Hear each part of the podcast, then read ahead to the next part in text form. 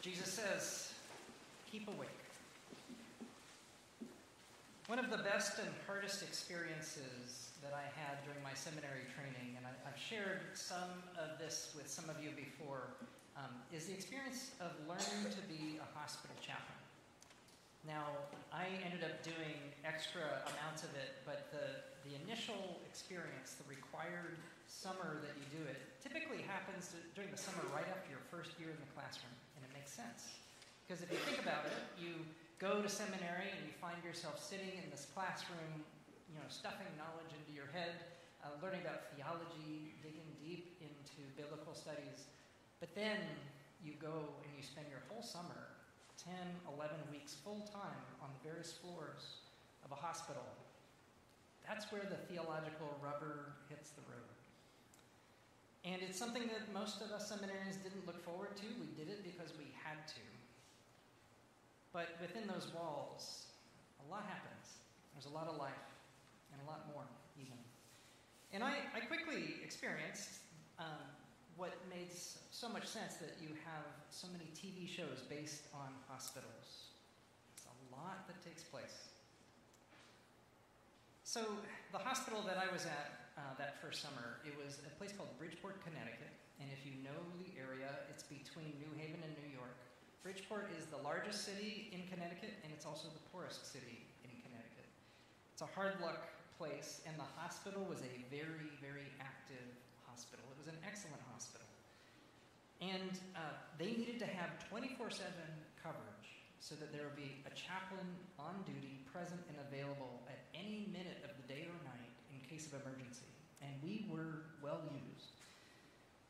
But so what happens is, uh, if you are part of the learning cohort of chaplains, um, your job is to plan one day a week. Your, your number comes up, and you have to plan to spend the night at the hospital. There's a chaplain sleep room that you can stay in and, and everything. And so this is what happens. I, I remember like it was yesterday, the first time it was my turn to be the overnight chaplain. So what happens is the first thing is you get the beeper, you, you take the pager, you put it on your belt, and I, I remember looking at it, it was like a jack in the box. Like at any minute, it's just going to explode open, and you don't know what you will then have to go and be present for. Um, so you put that on your belt, and then the next thing that happens is you see your friends, the other chaplains, as they skip out the door, going home for the evening or the weekend, and they sort of wave goodbye, and you are left behind. And you feel it. Then you go to the cafeteria to have some bad food and wait for the beeper to go off. Um, and then, actually, the best part of the night is right after that, you have your list of people to visit. These are people that are going to have a surgery the next day. And it's the pre op list, and you go and you, you visit with somebody in case somebody wants to talk or to pray, or just simply to have somebody sit with them to spend time as they anticipate what will be a very important day in their life the next day when they wake up. But then, unfortunately, you will have run out of things to do, and you have no choice but to go to the sleep room and try to see if you can actually get some rest. Um, and I remember that first time walking into where the sleep room was. Um, what they did at the hospital where we were at is they took an old part of the hospital that had been retired, that wasn't really being used for patients anymore, it was just the, these empty halls. It was very Stanley Kubrick. You're walking down the hall, you see it's not lit like the other parts of the hospital because when the lights burned out, they just leave them dark. Um, there were wires, tangles of wires sticking out of some of the walls where monitors used to be and other equipment. I remember the nurses' station, which had no nurses, no chairs, no charts behind the desk, just that built in desk just sitting there reminding you what used to happen there. And so then the sleep room itself is uh, a former hospital room. You walk in just like a regular room, you've got a hospital bed to sleep in. Of course, the equipment's all been removed. And I remember taking off my tie, taking off my coat, but setting it carefully aside because at any minute I was going to need to throw it back on. You never know when. And I took the pager off, I put it beside the bed, and then I thought what probably many of us would do I'm going to see what's on TV, maybe to get some distraction, to calm down, and then get some rest, some sleep. Because, you know, after all, this is your chance to get rest so that you can be ready later. But it seemed impossible. So I, I turned the TV on, and this literally happened. Guess what was on? ER. I watched for about five minutes until I realized what a bad idea it was, and I, I flipped it off. But then this is the thing that happened. This is uh, something that I gained from that night that I still carry with me, literally and figuratively, to this day. In Bridgeport Hospital, many of the patients were Roman Catholic. And so we chaplains were all supplied with a little stash of plastic bags that had rosaries in each one. Because at any time you might meet somebody and they would like to have prayer beads and you would be ready to share the prayer beads. Now, me growing up a cradle Episcopalian, I'd never prayed the rosary in my life, but I looked over on the side table and I thought, well, this is a good time to try it out. So I don't know if any of you have prayed the rosary before or not. And by the way, there are Anglican prayer beads too. If you're very denominational, you can do an Episcopal version of the rosary, but it doesn't matter.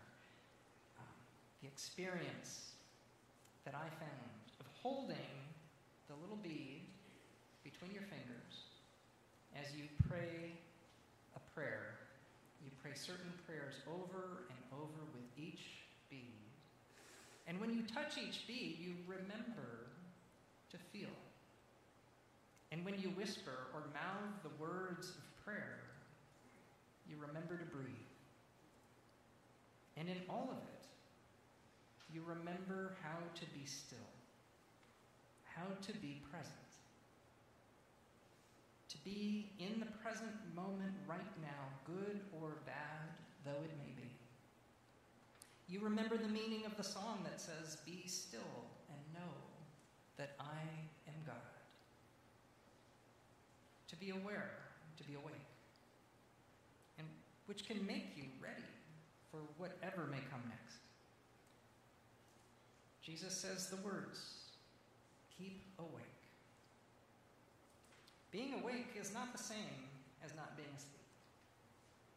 Like how being alive is much more than merely having a heartbeat. You can be physically awake, but you may have your mind lost in a million different places a million worries, a million distractions, or even just rote numbness. And I love to remind people that there is no place where you can possibly meet God except for here. And there is no time when you can possibly meet God except for now. Being awake is the door for God to enter in.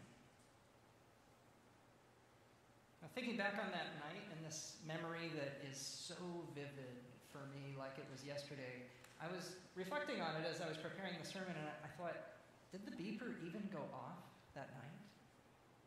The, truth is, I don't remember if it did. I think it didn't.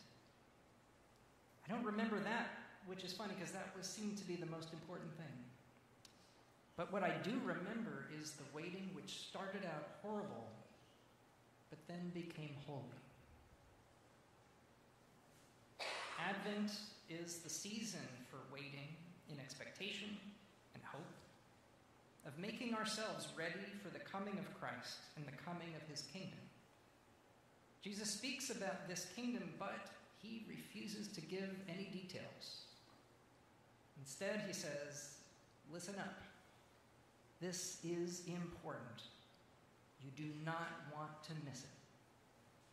The kingdom is life the kingdom is your deepest treasure. The kingdom is your true home.